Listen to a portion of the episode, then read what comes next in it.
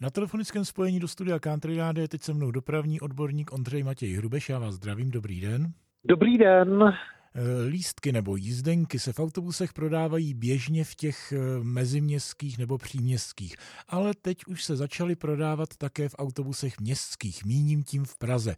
Ono to bylo i kdysi dávno, kdy to prodávali řidiči, ale ty to trošku rozptilovalo. Co nového se událo v pražských městských autobusech? Povedlo se konečně dotáhnout projekt eh, vlastně jízdenkových automatů, jak eh, do tramvají, tak do autobusů, kdy v tramvajích už eh, jsou pár let a nyní se zprovoznili také v autobusech. To znamená, že cestující nemusí mít dopředu připravenou jízdenku a jízdenku si může koupit přímo ve vozidle.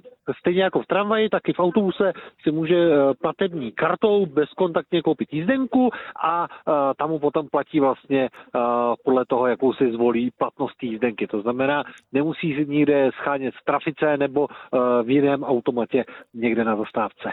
Mluvíme o pražských autobusech. Jaké jsou jízdenky na výběr tam? Protože některé autobusy potom pokračují i za město dál. Lze takovou jízdenku tam koupit taky, anebo je to jenom pro město? Lze tam zakoupit klasickou jízdenku buď na 30 nebo 90 minut, případně tam jsou možnosti i na celodenní jízdenky.